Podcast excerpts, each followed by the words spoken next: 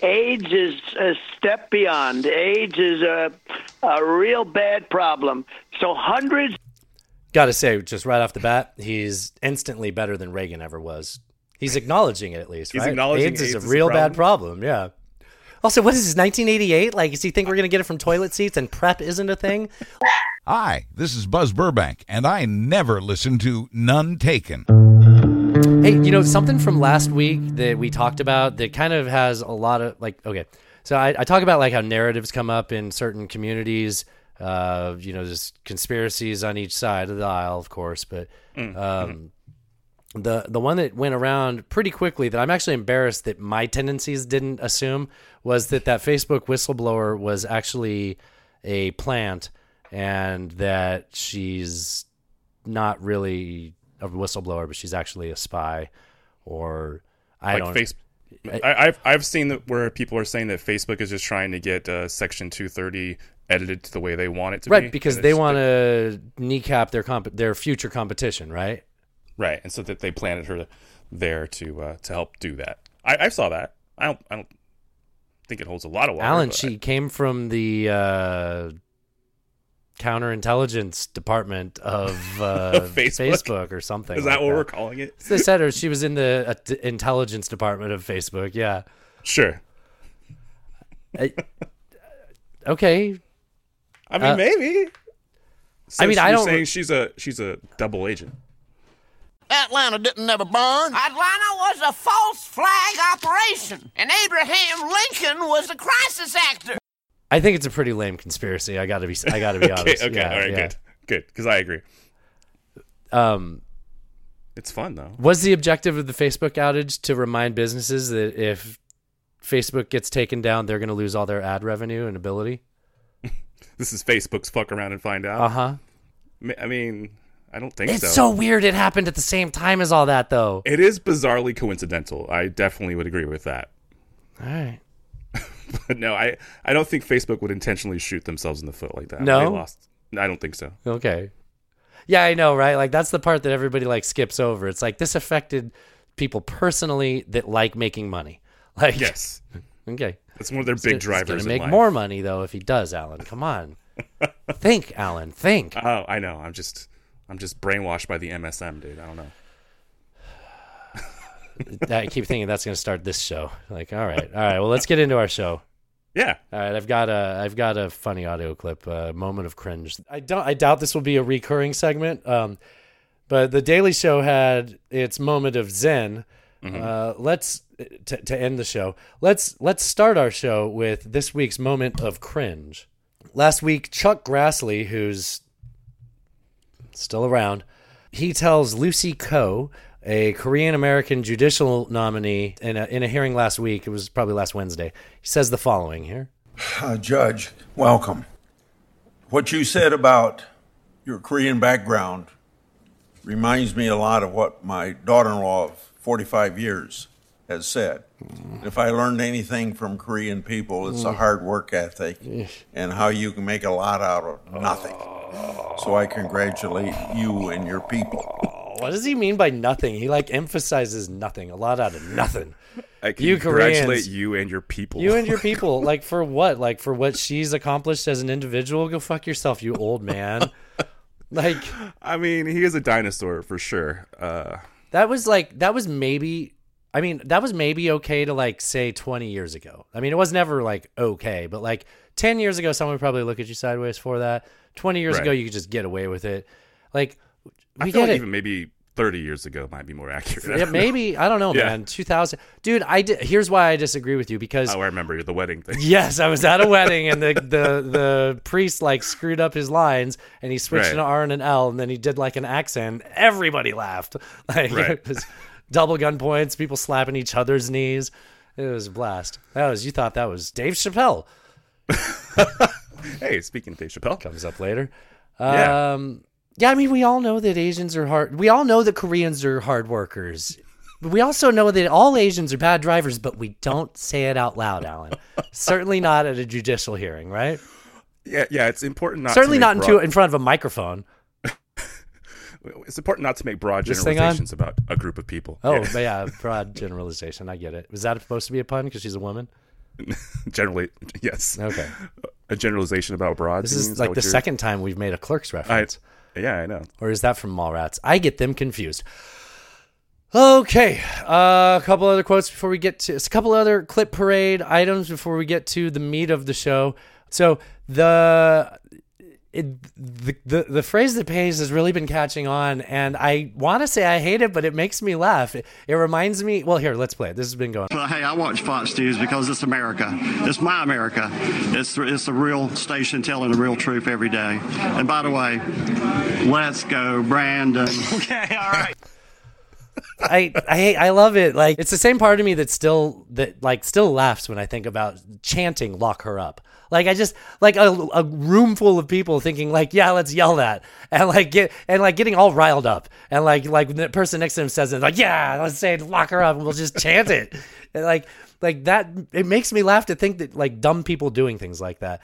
Um, but I there's something more to it too. Like why why do you think this is so pervasive? Like why do, you, do I mean is it just my circles that let's go Brandon? I think it is definitely more prominent in your circles than mine. I, I haven't heard anybody in my circles really talk about it. I think it's hilarious too. Because it's Um, code word, right? Like you can get away yes. with saying FJB. Let's- right, right. I, I see it pop up on my feed a lot, but not from people that are normally in my circle. I, I know it is not punk rock, but it's the part of me that likes punk rock. That it's like this is subversive. Like I Right, hate that stick it it represents. I hate that it represents the right wingers right now. But like, Right. It's fucking funny, man. it's pretty funny. It's I, I, It's- I have to admit, it's pretty funny. It's pretty, and the longer it goes on, I mean, probably not the longer it goes on, because the longer it goes on, it might stop like it. Just like Lock Her Up Right. stopped being funny. Right, Um, right. I, although I will say, one time I had to walk my grandma up to her hotel room while we were on a vacation, and I was like, Mm-hmm. "Okay, guys, I'm gonna come back down to the bar. I'm gonna walk my grandma up, walk her up," and the whole bar started chanting "Walk her I up." bet that went over really well. Yeah, It was great. I mean, everyone in Mexico was loving it. It was in Mexico. it was in Baja. It was in Cabo. No, uh, what's the other one? Cancun. Nice. Okay. Keeping to the political theme, before we get to the Alan has a big surprise of some audio that happened to him that he's going to play for me that I don't know anything about, but he swore to me that this clip of Jen Psaki, remember the P is silent like the P in swimming, Jen Psaki talking about uh, prices and her understanding of economics. Uh, obviously, the president's commitment remains not raising taxes for anyone uh, making less than $400,000 a year. There are some, and I'm not sure if this is the case in this report, who argue that in the past, ha- companies have passed on these costs to consumers. I'm not sure if that's the argument being made in this report.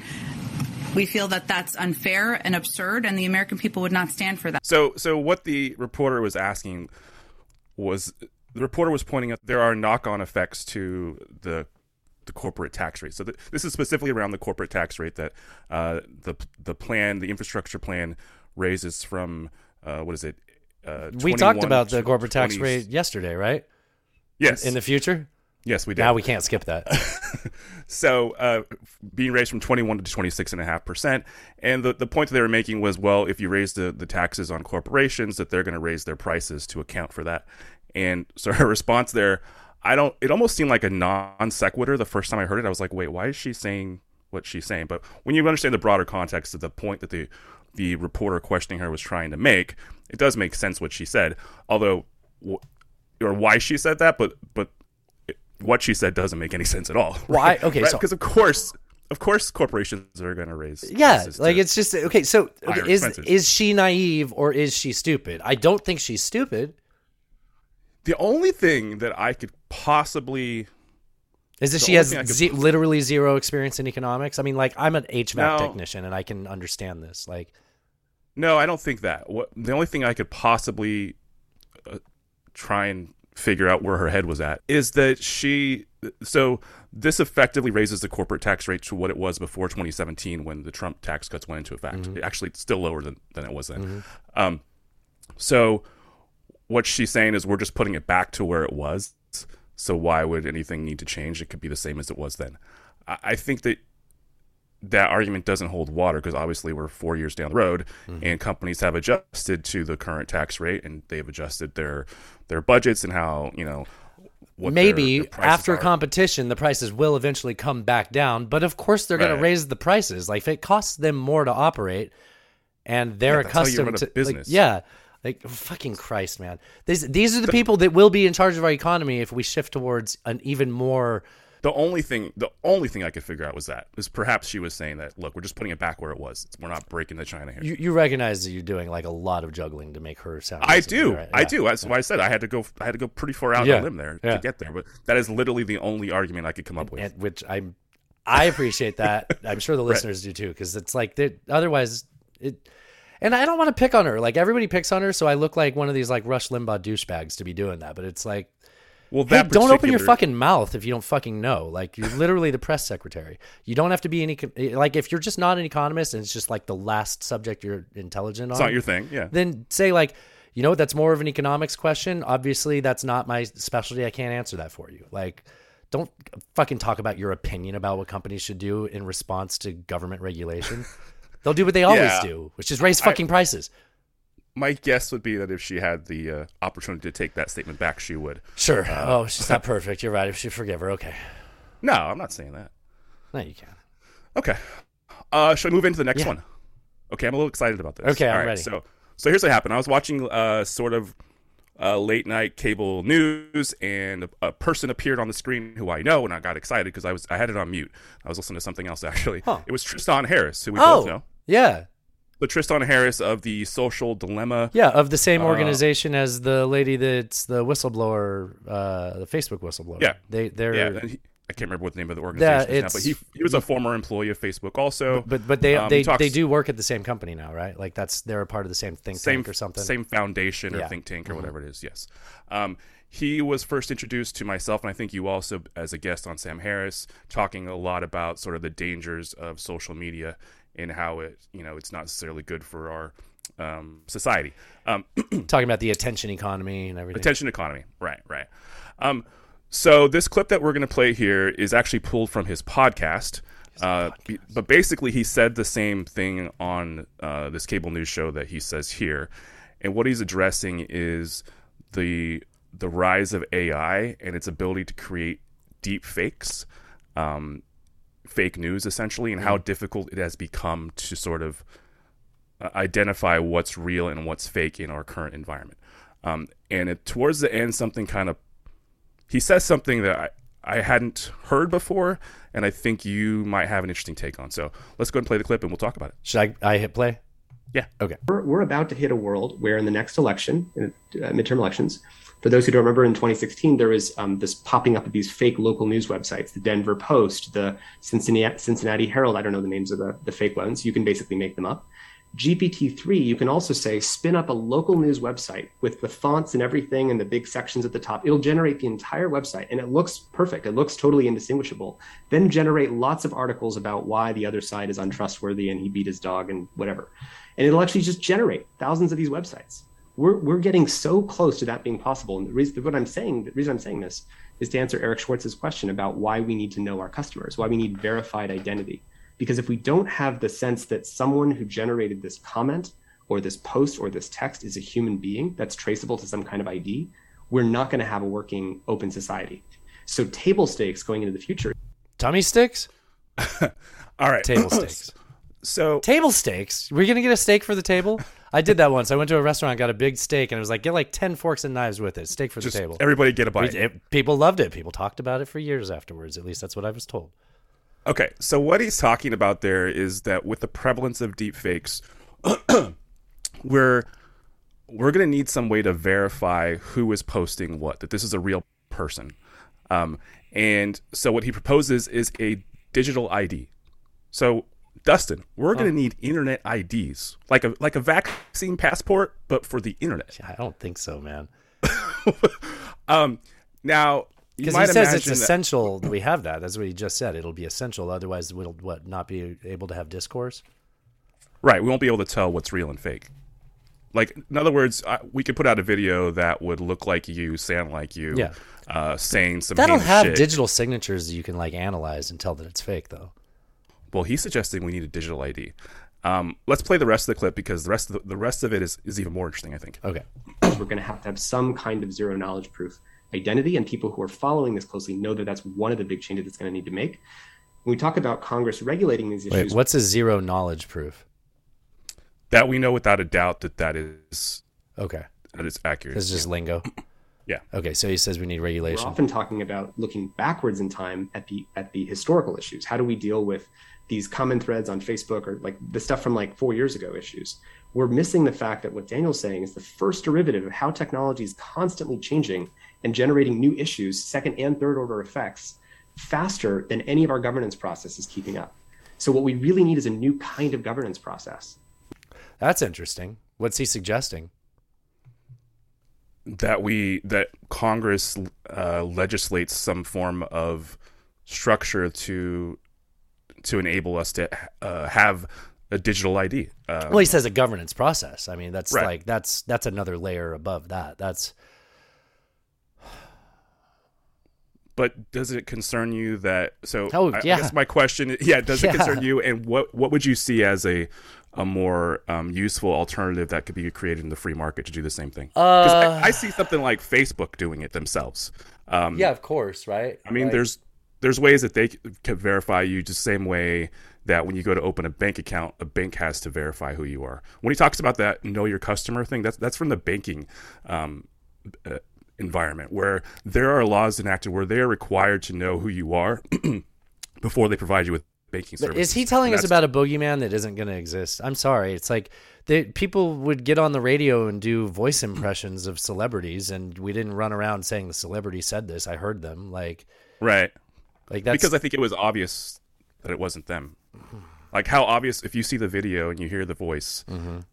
how much dif- more difficult is it going to be to actually parse that? I don't think it would have been that hard to have done a fake already, especially with voice. And Mm-hmm. somebody could have. Well, they did it with Rogan. Remember, they did it with Rogan a few months back. No, no, no. I'm not talking about deep fake voice. Like someone Okay. can get on and do a voice impression, and they could just record that and say that's the president. And Oh, but see what you nobody has because we're like, well, like I guess what I'm trying to say is, okay, with Rogan, um, when I first heard about deep fakes on like Radio Lab before that radio that podcast went to shit, they Mm. it wasn't very convincing, and I get it. It was rudimentary. It was early, um, but I I don't feel like I just I don't know. I mean, obviously he's more knowledgeable than I am on this, so I'm not going to sit here and say, "Oh, he's full of shit." But I just I I think like what he's afraid of there isn't as likely to happen as uh, in comparison taking away the freedom of the internet. We know the effects of that. Like that's that's going to make everything that we like about it go away. You know, everything that everyone said was going to happen when um, we went back to the 2013 internet. What was that called? Um, Net neutrality. net neutrality. Yeah. Okay. Uh, uh, but I don't know why I said that. I'm lost. Um, Okay. So everything that we thought would change about the internet after net neutrality That didn't. was no longer a thing. But it didn't wasn't seem an issue because it was exactly the way the that- internet was before 2013. Except that we don't necessarily know what the impact of it is because we can't play the game. Well, we can play reverse. 2013 to 2017 and say that, oh, look at that. 2018, 2019, 2020, it was all the same. Well, I'm saying the thing that we don't know is if if there were innovators out there that could have brought us a better YouTube that didn't make it through because net neutrality wasn't a thing. Like we don't know that. Hmm. I, I don't I don't think it's likely, but it's possible. But do you no see? I mean, I know. guess that's what I, I, I just, I really struggle with what he's.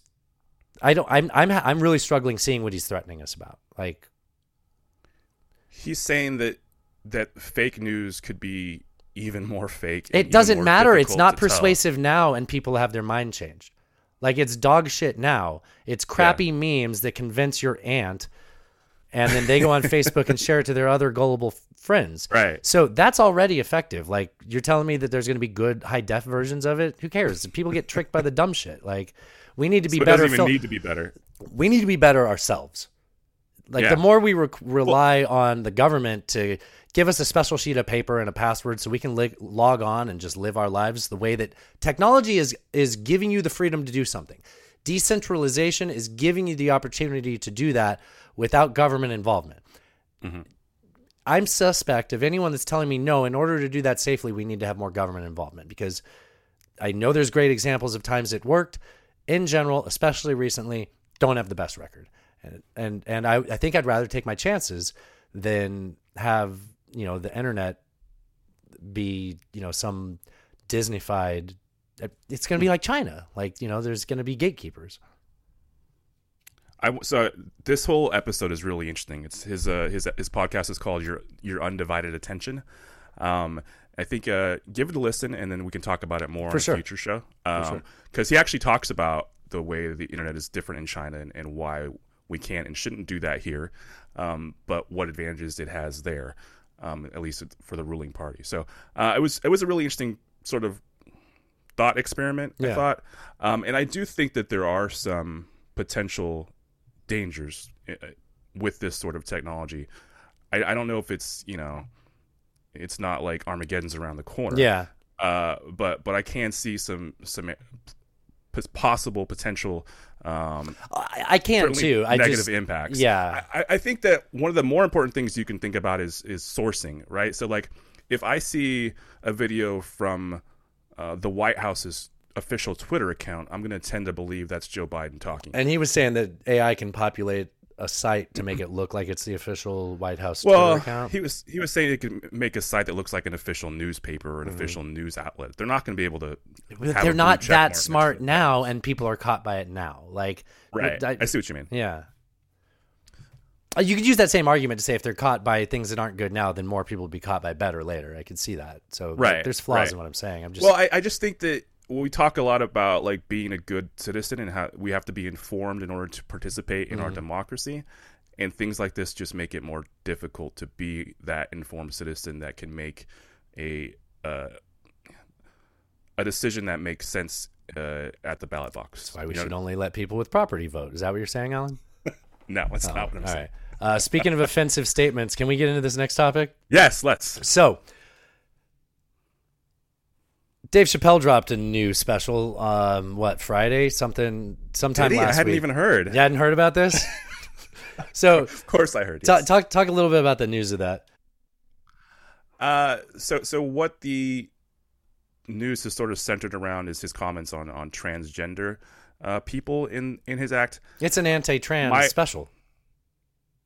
Uh, my the my whole sense special is is, that anti-trans.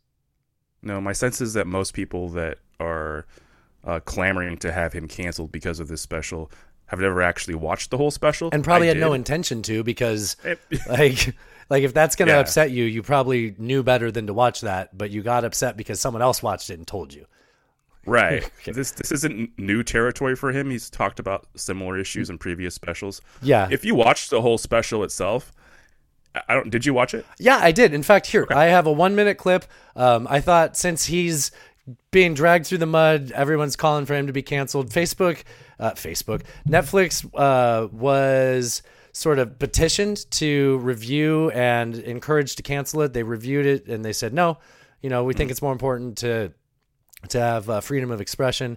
There was a group of uh, Netflix employees that stormed into a leadership meeting and were afterwards suspended, which I'm sure they were aware was the consequence of doing that. Um, oh no, one of those people was trans though, Alan. So Netflix bad. The so I thought it would be fun, given the controversy of it. Let's play one minute of Dave Chappelle clips, completely out of context. Ready? Ready. So this is no context. This is why he's going to get canceled. Ready? I don't hate gay people at all. I respect the shit out of you. Well, not all of it. I'm not that fond of these newer gays. Transphobic, this and that. Kept clapping her hands in my face. Let me tell you something. I said, we learned this from? Black bitches. she kept doing. She said, stop calling me a man, motherfucker. I'm a woman. I said, what? Bitch, I'm about to slap the shit out of you. Whoop the toxic masculinity out of that bitch. And then she stands shoulder to shoulder with me at the urinal. I'm like, Ugh, bitch, what's going on with you? And then she hikes her skirt up and pulls a real live meaty dick out. Tight, hug me, squeeze me. And, and I pushed her off violently because I'm transphobic. I said, boundaries, bitch. If you listen to what I'm saying, I'm not even talking about them, I'm talking about us. And they don't listen. And they've canceled people that are more powerful than me. That was quite the mashup. Yeah. Quite the mashup. I, I thought it was um some of it was still pretty funny despite being out of context. Did I just lose you? No, not at Oh, all. you went away for a second. I got scared. Okay. What? Every time I hover over this, you disappear. Okay. Weird. Don't go anywhere. I'm- oh, there you are. Okay, I got scared again. I'm still here. All right. That's called object permanence. Yeah. Um, Where are you? Oh, there you are. Okay. Sorry. if you actually watch the whole special, he's very much trying to poke the bear at every like every joke, every punchline is you know, it's not necessarily most of it isn't about this topic at all. Uh, but he's trying to be very controversial throughout this whole episode, which he's a fucking comedian. That's what you're supposed to do. I, I will say, in the defense of people that are upset with him, the entire subject, pretty much for the for mo- for most of the special, he's coming back to the way the LGBT community and women treat him. So people that have been offended by it's essentially he he made a special targeting his critics, but unlike Lenny Bruce, who would just go up there and like read a review from a critic. Mm-hmm. First of all, who the fuck cares what comedy critics say? like like the idea like that's like 10 notches below like music critics movie reviews like way down here it's like you understand that the comedian is doing the social commentary. We don't need you. Like we don't need you to give us the commentary of the person doing the social commentary. You can fuck off. You're just going to be offended Art is supposed to make you uncomfortable. Yes, yeah. Uh, Um, he's been touring with Rogan though, and I'm Uh-huh. convinced that most of this act was influenced by that because Oh, Rogan was that- masterful at I'm going to talk about something for 5 minutes getting usually women upset and then I'm going to give you a punchline that's going to make you realize that I don't think the things you were assuming I was saying, but if you only listen to that 5 minutes, I'll sound terrible. And that's what happened here. That's actually really insightful. I mean, I watched it with Really Natasha, true. and I watched her doing Yeah. it. I watched her like, mm, uh, and then all of a sudden she looked at me. She's like, "Oh, damn it, he fucking got me." I'm like, Yep. right, yeah, that's He pretty good, right? yes. Yeah, Yeah. because he's the And he's best. like, master- he's a master yeah, at that. Do we forget how funny he is? Like, hello, like, stop it, like, get get out, guys, come on. Wake up! Wake up! Remember Chappelle's show? What the five fingers say to the face? Like, come on! Like, fuck your couch. Like, I found this special hilarious. I did too. I thought it was it was definitely. and I thought it was fitting. that He's not going to do a few a special for a while, and I Yeah, think that this so is a good one to Well, go they called it the closer for a reason. Yeah, yeah. All right. Well, Well, one more subject here, maybe at least one more subject. I've got a few more clips. There's a new show on Fox. I, I thought New show? Well, so anybody who listens to our show, I assume, is kind of like me and you, where we try to get our news from like more nuanced sources. So we probably don't spend a lot of time on Fox watching Hannity, right? probably. So if any of you listeners do listen to that, great, no shade. The Yeah. this is a peek for everyone else who doesn't live in that world into. Uh, there's a new show on Fox called Hannity and Trump. Do you remember Hannity and Colmes, where he'd get on there and just, it, you know, it's like this show where I just pick on you the whole time because you know I'm the big right winger. Yeah. Yes, I do Uh, recall that but it's show. not like that. It's just two right wingers screaming at each other. It's so it's Hannity setting up all this praise about Trump and then being like, "Now you talk, sir."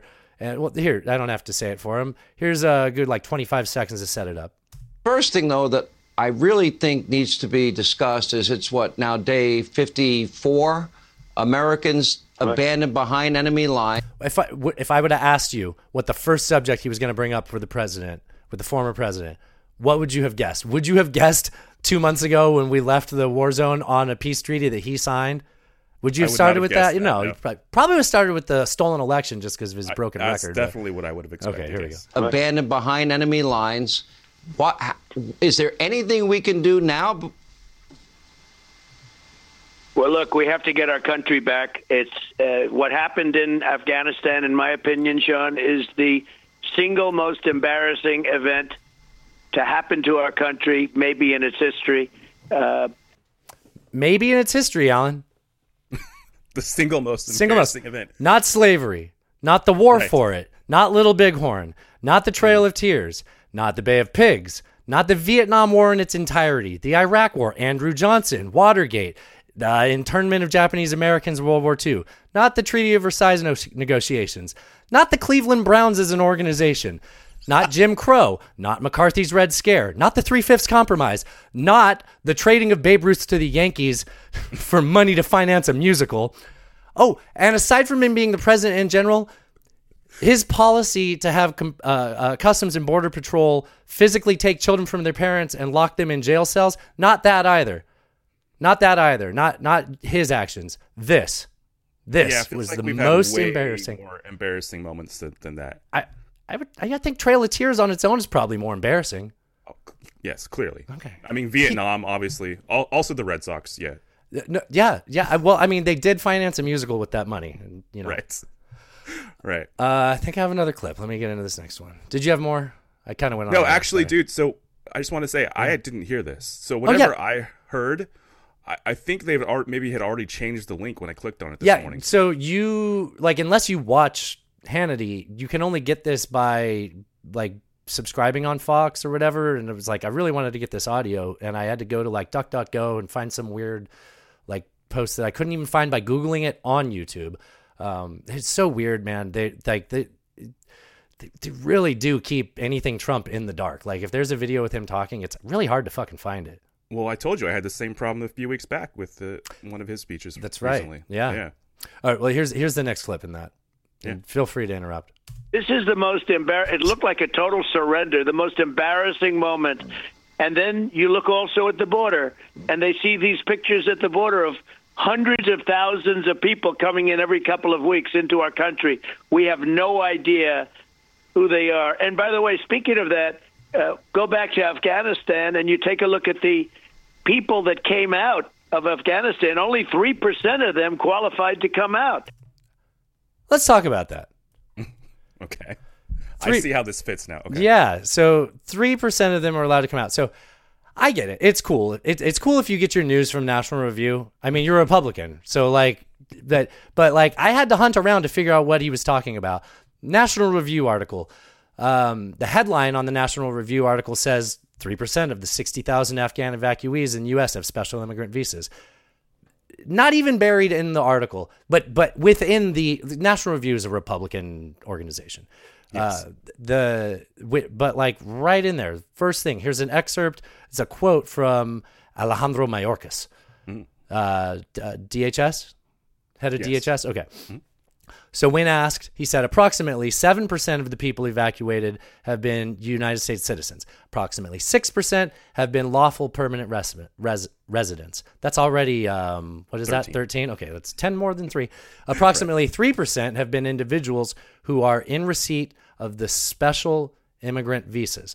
The balance of that population are individuals whose applications have not yet been processed for approval, who may qualify as P1 or P2 refugees that have been employed by the United States government in Afghanistan and are otherwise vulnerable Afghan nationals, such as journalists, human rights advocates, etc.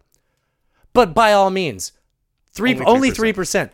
But the fucking president says it on Fox, and like the people that don't listen to None Taken are like they that that's just news now, right? Like We didn't. We didn't even need an AI to do a deep fake that's what I'm saying. for him to say that. Yeah. Uh, it- the other thing that that isn't really being taken into account here is a lot of uh, these people who worked for us and put their lives on the line in Afghanistan had families, and so when you bring out the guy who was your interpreter and went into hostile, uh, you know, enemy territory with you. Uh, and potentially took fire with you with with your soldiers. I mean, Yeah, when you uh, bring him back, you don't just bring him. You have to bring Right. like at least his wife his- and kids. Like Yeah, exactly. Yeah. And so it takes a while to get them all processed and through the system. So that is why it seems like such a low percentage already are, are you know are processed. It takes some time for all that to happen. So eh, that it's not like we just brought over seventy thousand random people, sixty thousand random people from Afghanistan. only three percent, Alan. Yeah, it's Yeah. They just rush the airplanes, and they're plenty tough and plenty smart and a lot of energy. And those are the people that got onto the plane. Three percent were not. That that's not so just- so that that's not even like I, I hate that I'm true. I hate that I'm this upset, right? But like that's just not even close to being factual. it's uh, it's alternative facts, Dustin. We're not respected anymore. We're not We had a thing going. You you take a look at Taiwan. There wasn't that was not happening during the Trump administration with Taiwan, and they understood you can't do that. Oh, really? And we're going to talk about what happened towards the end of the Trump administration Yeah. and how they escalated. I, Those I actually feel like maybe they're well. Here, let me finish this. You can't do that. And what's going on is just a terrible thing for our country. I don't think I don't think we've ever been this disrespected. That's one of his favorite sort of recurring motifs. Well, because it's easy, right? It's macho, right? Yeah, they're Right. disrespecting us. Right, right. And I think that appeals to a certain base. Oh, totally. Well. Yeah. Um, Yeah, we're going to talk about Taiwan at the end of the fourth clip. So let's just play this third clip. Let me move to the border, Mr. President. Uh, when you first ran, it became a big issue. You implemented what's known as the Stay in Mexico policy. That's been abolished. Uh, you built about 500 miles of new wall.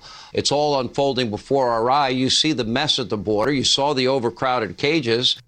Um, it hasn't been abandoned. I mean, they did try to repeal the Remain in Mexico policy, and it was blocked. The repeal was blocked by the Justice Department, correct? That's right, yes. Also, this happened. Do not come. So I don't know what the fuck Hannity's talking about. Me either. It's all unfolding before our eye. You see the mess at the border. You saw the overcrowded cages. You had it under complete control. Complete control. Um, seems like they're aiding and abetting in law breaking. what are your thoughts on the border? Well, I think you're right about that. And I will say that the border we had was the strongest probably ever.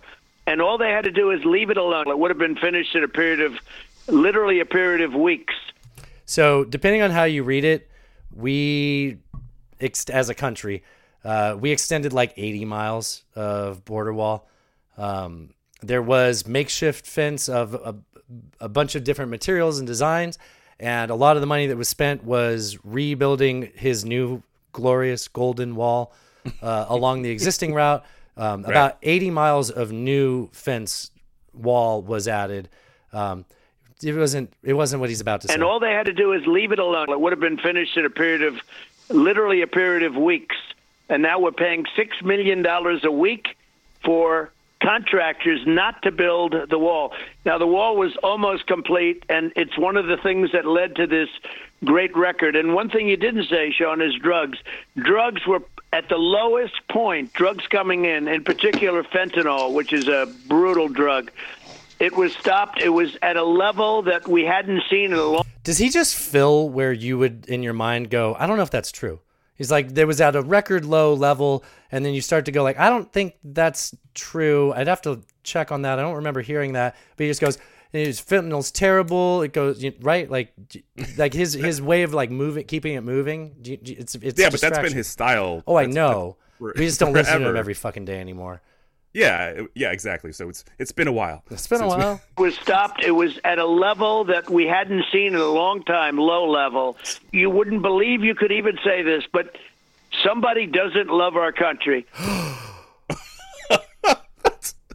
when they allow this to happen to our country, we have hundreds of thousands of people pouring in every two weeks, hundreds of thousands, and coming from countries we don't even know from where they're coming. And, you know, they're empty. He's gonna. He's about to say. I'm gonna say what he's about to say in a very short, concise way. That if he said it, you'd be like, mm, "Let's look into that." But he's gonna fill it with his nonsense, right? So there's 50 countries that have released their prisons, and they're dumping their prisoners into the United States directly. Now, here's how he said that. You know, they're emptying out many countries. I used to say the three Guatemala, you could add Mexico, Honduras, you could add El Salvador, but I used to say three or four countries. I hear it's 50 countries. They're emptying out their prisons into the United States. Their jails, some of the toughest people on earth, are being dumped into the United States because they don't want them. They don't want to take care of them for the next 40 years. So these people that are the roughest prisoners there are anywhere are being dumped into the United States. Is there any mechanism at all where that could have is even plausible? No, but it's just the way he talks. It's the same thing he did before. They're all rapists. They're coming across here. Yeah. I mean, even he says that going back the fentanyl thing. You know, it's three, four, five times. Well, which is it? Yeah. Like, it was it three countries? It's up. To, I've heard it's up to fifty. There's Yeah. no lie there. Right. The- He just there's no lie because I heard. Like he knows how to set everything up. Yeah. Oh, sorry. Snake for oil us salesman. to take care of them. And you know, there's one other thing that nobody talks about. So we have hundreds of thousands of people flowing in from Haiti. So this was the one clip out of this whole uh, visit or episode of Hannity and Trump. Mm-hmm. Uh, this was the one clip that was on the news, and they played maybe like ten seconds of it. I'm like, there was a lot more in there. I thought, but here. Hundreds of thousands of people flowing in from Haiti. Haiti has a tremendous AIDS problem. AIDS is a step beyond. AIDS is a, a real bad problem. So hundreds. Got to say, just right off the bat, he's instantly better than Reagan ever was. He's acknowledging it at least. He's right? acknowledging AIDS, is AIDS a is a real bad problem? problem. Yeah. Also, what is this? 1988? Like, does he think we're gonna get it from toilet seats and prep isn't a thing? Like, people that like interact with people in the community where AIDS is more prevalent are like, really hope I don't fucking get it. Luckily, there's this shit called prep that I could take before an experience and after one, where it's like nearly zero percent chance of transmission. Yeah, I think he knows the audience he's speaking to, though. Oh, Like, right, He's been doing it for yeah. for you know six years at this point, almost. And he's just Uh, tapping into fear. He's like, Yes, Yeah. he knows the buttons to press Yeah. that that will motivate his base, and that's uh, you know talk about the big scary AIDS people coming over. Like that's gonna motivate his base. You know, even though it's completely bullshit and takes like one Google search to actually verify his bullshit. I mean, is I mean, I is he referring to is is AIDS still as big of an issue in Haiti now, or is Yeah. is it I, I know that AIDS was an I know it was. But I, that was like twenty years ago. Right. I don't. I don't. I, I remember when I like I remember there was a point where the general theory was still that perhaps AIDS came from Haiti. Wasn't that a thing? Like when we didn't have any idea. I mean, I understand now they That- think it was like what, like Rwanda, and they traced it back to like a guy on a river that like chopped up a monkey and got it mixed in with his blood. And then he fucked that monkey, right? No, no, not that. There, I, yeah, I definitely th- I remember there were some sort of conspiracy theories or rumors that perhaps it had come from Haiti. Right, but Uh, that's they- they that's that's that's thirty years ago, and that was like pre-internet. That was like word of mouth rumor shit. So, according to uh, Wikipedia, in 2016, approximately 2.1 percent prevalence among adults aged 15 That's to pretty high. 49. 150,000 people. It says Yeah, that's not. that- that's pretty high. I mean, I don't think two percent of our population has HIV, which also HIV. Many of those people will probably have AIDS and they're coming into our country and we don't do anything about it. We let everybody come in. Sean, it's like a death wish. It's like a death wish for our country. Remember the episode of Seinfeld where Kramer pretends he's gonna uh, like a business person, and he just starts going to the office with his briefcase every day, and people just accept him like, Yes. oh, he must work here. And then there's that chart, and he's like looking. He's in the meeting. He's looking at the chart, and he's like, I don't. What if we just turn this chart sideways and Yeah. look at it then? Yeah. And everybody's like, oh, this guy's fucking brilliant. Yeah. That's what Trump's doing right now. He's like looking at spreadsheets, like, oh, clearly this number means that. And it's all bullshit. Yeah, yeah, that, yeah, you know, and, and it's funny that he chose the words that it's like a death wish, because the news that came out, I think, uh, I think we talked about this earlier in the week in yesterday's show that um that that when he was trying to rig the previous election and set a new uh, what attorney general or Yeah. uh, he the, the the people in the room that convinced him not to said this is a murder suicide pact. Right. Right. That was uh, Jeffrey Rosen. That and, that'll uh, make sense to anyone who listens to our shows in order. Luckily, we record them out of order. Indeed. Um, okay, so then you get back to the subject of China and Taiwan, and uh, let, let, let's get into this because this this is actually a pretty scary story. Pretty tough talk. They never did a thing on Taiwan. All of a sudden, they're flying 35, 40 bombers at a time over Taiwan. And they have their eyes on Taiwan. They never did that with me. We never had any problem with Taiwan. It was not a subject in the news. People thought someday it might be, but it was not during my watch. And Should we talk about that now? Might as well. We're here. All right. Um, yeah. So here's a news item from January 13th, 2021, Washington Post. Uh, shit, where's the headline? Trump Trump upsets decades of U.S. policy on Taiwan, leaving thorny questions for Biden. So intentionally on his way out, uh, like three days left in office. Um, just start the article. For decade uh, for decades, American diplomatic dealings with Taiwan were governed by an intricate and arcane rules designed to support a key Asian partner without provoking Beijing. So trying to support Taiwan without provoking Beijing. They kind of had these weird diplomatic rules that everybody followed, and they understood that everyone's feelings felt good. Um, so this week, back in January, with Can I just explain why why we did why we did that? real Yeah. quick? All right. So 1979, China comes out with the one the one China policy, right? Um, and that that is you know two systems, one country. This is one China. Um, so Uh, Taiwan is gonna, allowed to be, you know, its own entity, but it still, in their eyes, is belongs to China. Mhm. As a result, the U.S. decided to Recognize that.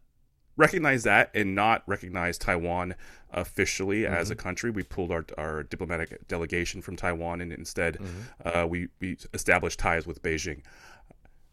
So from that point forward, the U.S.'s policy was not to have a, a direct diplomatic uh, ties with Taiwan. Right. We didn't have official state visits. Even though we would talk to diplomats from Taiwan, we wouldn't do it in an official status. Is that a good way to say it? exactly Okay. because that was the you know that was our way of saying okay we're gonna you know we're gonna go along with this here we're not gonna poke China by doing this uh, but we're we're still gonna ma- re- maintain ties with Taiwan and obviously reality is that they are an ally that we have uh, you know that we would protect uh, so that's why sort of all these sort of arcane rules uh, di- diplomatically uh, came out after so- that that, that right, one China right. So in uh, so early January, Secretary of State Mike Pompeo lifted Mm-hmm. U.S. government rules prohibiting interactions between America and Taiwanese diplomats.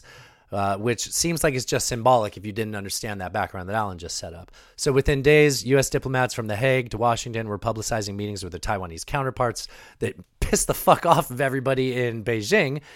Uh, and, and it was all just intentionally done to create a wasp's nest for Biden to have to deal with. So when this guy gets on TV and says, It was not a subject in the news. People thought someday it might be, but it was not during my watch. Yeah, I guess he's technically right, right? Because he set this whole thing in motion on his way out the door. and and I want to go back to you know General Mark Milley. The, the reason that he made those phone Miley? calls, Miley, uh, made those phone calls to his uh, counterpart in China was he wanted to assure them that we weren't going to war uh, and that Trump wasn't going to do anything crazy, and that that was all. This was part of that sort of tornado that was swirling Right. around towards the end of Right, like of why would he have thought Trump would do office. anything crazy? I don't know this. Yeah, he just like upended 40, 50 years of diplomatic tradition. Right, like, and you know. what's the phrase when uh, war jaw jaw is better than war war? yes. Right. And President Xi understood that. We had a very good relationship until the China virus flowed in. Once that came in, it you know it, it did a big number on the specifically relationship. By about the way, this. Yeah. by the way, Sean, very importantly, uh, hundreds of billions of dollars from China came into the United States that I instituted between taxes and tariffs and other things. He stole that money. The government stole that from people that tried to sell goods. Don't act like like that money was given to us from China. No, no, that's not at all how that works. That and that's actual socialism. That is, yes. That hurt our economy. I, I don't want to play the rest of this clip. Too much airplay. Are you fine? Oh. Like, is there more here? That, I don't I don't know what's next, so I don't know. let's play it. no Sorry, idea. it's so upsetting. China came into the United States that I instituted between taxes and tariffs and other things. And we gave $28 billion to our farmers because they Because didn't they treat stopped our farmers getting to right. sell soybeans. You know. I gave mm-hmm. 28 billion, and we had hundreds of billions of dollars left over that went into our treasury. We never took in 10 cents until I came along. 10 cents I just need to be clear. That money would have actually gone directly to farmers Yes. if they sold Had they their been goods. able to had they had access to that market. and then yes. he gave it to the farmers. This is that's actual socialism. That's what We never took in 10 cents until I came along. 10 cents from China. Well, nobody had ever asked them. I mean, that was a point that you made often. But we now have Chinese warplanes have now violated Taiwan airspace uh, over 149 times. So that was the big news story. I don't need to listen to Sean Hannity. You know what? I That- I have a question. yeah. I don't think Hannity is like an unintelligent person. No. I, do you feel sometimes when he's sitting there and he sort of tries to redirect the conversation that he must be thinking, "What the fuck am I doing right now?" I What is- think he knows that. I mean, he's playing a it's theater, but yeah. he he must on some level of his being, he is aware what's happening. No, I think his ego's in the way. You think so? Yeah. So it's not just like kabuki theater. Mm, I I think he's delusional. Mm. I, you can be intelligent. You can be both. Yeah, definitely. Japan's military installations, and they're talking about reunification. If you were president, how would you handle that threat? Well, I did handle the threat for four years because there was no threat, and he and I understood you couldn't do it. That was not. There wasn't an issue until you left office with this wasp's nest. Right. You poked the bear. You you threw the you know the smoking gun or whatever. Yeah, you threw the wasp smoking gun. gun. Alan's nailing it. And we had a very tough talk, and I'm not going to reveal the talk. We had a very tough talk together at Mar-a-Lago when he was here, right at the beginning. So lucky him. He brought the guy over to his beach resort. They had a really tough talk. I won't tell you all the details. Since you trust every fucking word I say without verification, just Sure. assume that, you know, he promised that, you know, he'd suck America's dick for eight years if I got reelected. this is like I, I I I forgot what it was like to live under that, and and I hate the way that I'm probably presenting myself right now. Um, I this is this is apparently what Trump derangement syndrome looks like. You said apparently. Fuck. You know what? You're winning. I'm winning. You're. I have more apparentlys. Well, I mean, we should talk about the whole the flyovers. Of, of yeah. So Taiwan's so airspace. yeah, that was probably the big news that we really wanted to touch on in relation to this. I think that's actually what brought me to this whole. I wanted to find clips of him on that, and I think that's where I got all this. This whole thing came from that. Yeah, so uh, China flew bombers, uh, other planes, 56 times into Taiwan's defense identification zone. What basically what would be considered their airspace, except that because they're technically part of China, you know, we call it that instead. Um, escalating regional tensions. So I don't know if you read anything about these flyovers, but there was interesting. There was actually uh some communication between a Chinese pilot and a Taiwanese. I'm not sure if they were an air traffic controller or a, a Taiwanese pilot. Um, and the the article I read said that the the conversation ended when the Chinese pilot insulted the Taiwanese's uh, mother, um, which I thought was funny. That's that's diplomacy upside down, right? Wow. Um, anyway, It's nice to know that crosses cultures. It's not just Italians.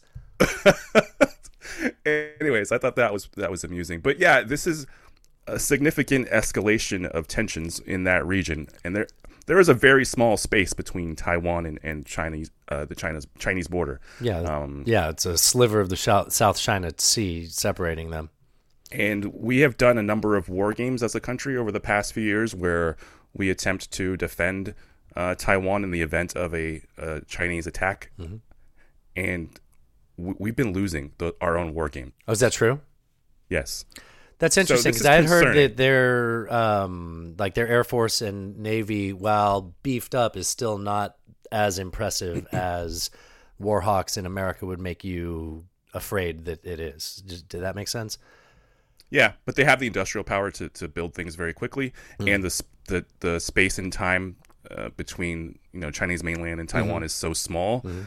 uh, that we'd have to move really fast. Um, and and the second question is, how much are we willing to put on the line Mhm. uh, to to defend Taiwan against you know Chinese aggression?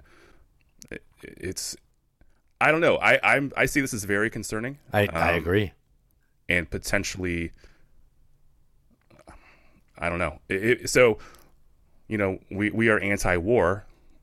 I, I will say I am. I know you are. Yeah, of course. Um, Oh, I got this today.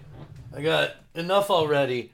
Uh, Time to End the War on Terror by Scott Horton. I got that as a birthday present, conveniently right after the war in Afghanistan ended. Nice. So that book doesn't mean anything anymore. But luckily, there's no other wars on terror, right? I heard his debate with uh, George, Uh, George. uh, Bill Kristol. Bill Kristol. Yeah, Yeah. that was interesting. It was. Um, but yeah, man, that's that is super concerning. Um, and I, I feel like potentially in the next, I mean, Xi has said, well, everybody in charge of China has said that their their ambition is to bring Taiwan back into the fold directly. Xi has said so as well. Um, you know, But I, guess- mean, it costs them to go to war too, right? Like their whole their whole flex is America spreads democracy with missiles around the world. We want to spread commerce. One belt, one road, Yeah. yeah. I don't see how them. Except that you look at what they did in Hong Kong or are doing in Hong Kong, and it's like, well, that's It was kind of bloodless in general. I mean, obviously, I was aware of the riots and everything, but it's not like they, you know, flew helicopters over and bombers, and you know what I mean. Yeah, so sort of a a bloodless takeover almost of that space. So you're saying if they could do that with Taiwan? But that's not what we're imagining them doing. They're flying That's jets. not. Yeah, I, I just don't. I think the consequences to them doing that outweigh any benefit. Like, what does China need Taiwan for? Uh, at Just this to point, it would just be a, it'd be a flex. Okay, Yeah. well, I, I I really think that pissing off Japan, who has a defense, what what's that called? Um, alliance, whatever, with uh, agreement with- agreement with with the the U.S. US. Yeah. uh, and all its and South Korea. I don't I don't really think that that's going to be worth it to them, um, even if they will bowl us over and take their little island. I don't um, I don't I don't know. I'm worried about it, but when I rationalize it, I can't see China doing that as a rational actor. So, I mean, the question you have to ask is: Are they always rational actors? I think they're pretty rational. Yeah, I think so. I think I think that's as generally true, but that that could change. That's on a, on a knife's edge, though, right? That's a it is. Yeah, sword. I yeah, mean, yeah. It is. know? Yeah, yeah, yeah. I wouldn't Yeah. want to be Taiwan right now. No, no, nor would I. Um, well, I mean, we also don't have to worry. There is the Taiwan agreement. Biden appears to be referring to Washington's policy of only recognizing communist controlled mainland China as China and not fully recognizing Taiwan. In contrast, the Chinese regime's view of the agreement is that other nations should not interfere in how it chooses to deal with Taiwan. The Chinese regime sent 56 warplanes near Taiwan on Monday, despite condemnation and a demand to stop issued by the United States a day earlier. That's from the New Tang Dynasty. I just like saying that. it's a real news source. It's I like mean, the the OAN of China, right? Right, right. I, I guess so. I mean, the reality is there there isn't a, a quote unquote Taiwan agreement, and that was something the U.S. unilaterally decided to, um, in in reaction, as I said, to their to the one China policy, decided to treat these entities this way, and then China interpreted a certain way. But there there was no agreement. Well, Biden, what they what I didn't play was there's some like audio of Biden next to a helicopter. So it starts off with Biden who can't talk, and it's got a helicopter next to it. So I didn't play it, but it, he was he was saying I had an agreement with him. Uh, you know, we talked, but like nothing's on fucking paper, Joe. And call me crazy. I don't think that the leader of China thinks that you remembered what they talked about. Like I just don't. You know. Uh, perhaps that's fair. I noticed I didn't do any uh, just asking questions. Oh yeah, we've totally forgot about No. where to put those. And we also didn't put halftime in the show either. This isn't just- the main show yet, dude. Oh, I know. But I was Oh yeah, about- we didn't do any of that. We still have to organize Oh. the main show. Um, I think we just do it. before we get out of this, uh, I, you know what? This is kind of on the subject. I don't know why this is this was important to me. If you you've seen um, you've seen Doctor Strangelove, right? Of course. Do you remember what the president's name in is name is in that? Man, I do not. I'm having to look it up because I forgot. Yeah. What is it? okay, so the movie came out. When did the movie come out? 1964. God, I thought it was sooner. President's name is Merkin Muffley. That's a great name. Do you want to break those words down? Alan, what's a Uh, merkin? That's the thing that you put It's on your pubic um, wig. Pubic. Yes. Yes. and muffly is probably referential to you know vagina That area. right? Yeah, Yeah. Uh, that's like a Peter Sellers joke, right? Definitely. Okay, that's a great movie. That's such a That's great movie. Yeah. He's just being silly. You know how he is when he's silly. It's like my favorite part of that. um, okay, speaking of silly people, one last audio, and then we're getting out of here. Okay. Let's do it. An Ohio, uh, a, a guy running for Senate from the state of Ohio. So he's a candidate. He's not a senator yet. Mhm. Put out uh, this video on, on of course, on Ameri- on One America. No, this is um, American Media Periscope. This isn't even what OAN. What is this network? Well, here.